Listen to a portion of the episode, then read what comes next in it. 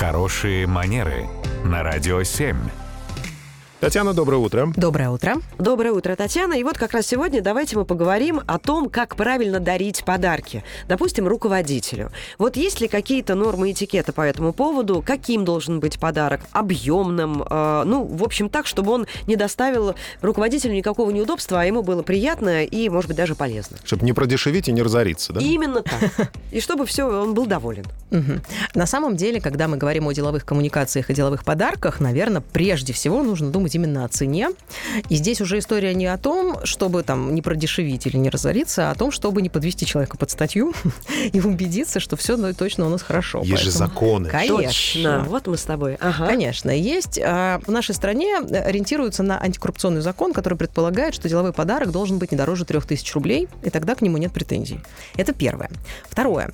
Ценность подарка, она же не всегда идет от стоимости непосредственной. Да? Ценность подарка, она бывает, а, передается через персонализированность. Может, своими руками сделать? Например, правда, когда А, берут... макраме. Да, слушайте, стенгазету делают. Подождите, давайте тогда еще один момент обсудим. Это подарок не индивидуальный ведь должен быть. Поэтому, когда мы делаем совместный подарок, скорее всего, у большинства руководителей, ну, если есть не все, то очень многое, что ему нужно для жизни, и либо мы точно знаем, что ему не хватает для счастья чего-то там, и это приемлемо, и мы это тогда совместными усилиями вручаем ему, или если у нас нет никаких 100% гарантированных вариантов, тогда давайте возвращаемся к варианту там условная стенгазета, что угодно, что персонализировано. Ценность вот чаще всего именно в этом скрывается. В том, что заботились, искали, старались, думали, хотели именно этому человеку сделать хорошо, а не в ближайшем сувенирном коня купили, знаете, Оригами еще можно.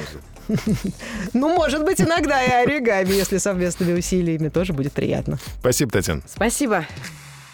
Радио 7.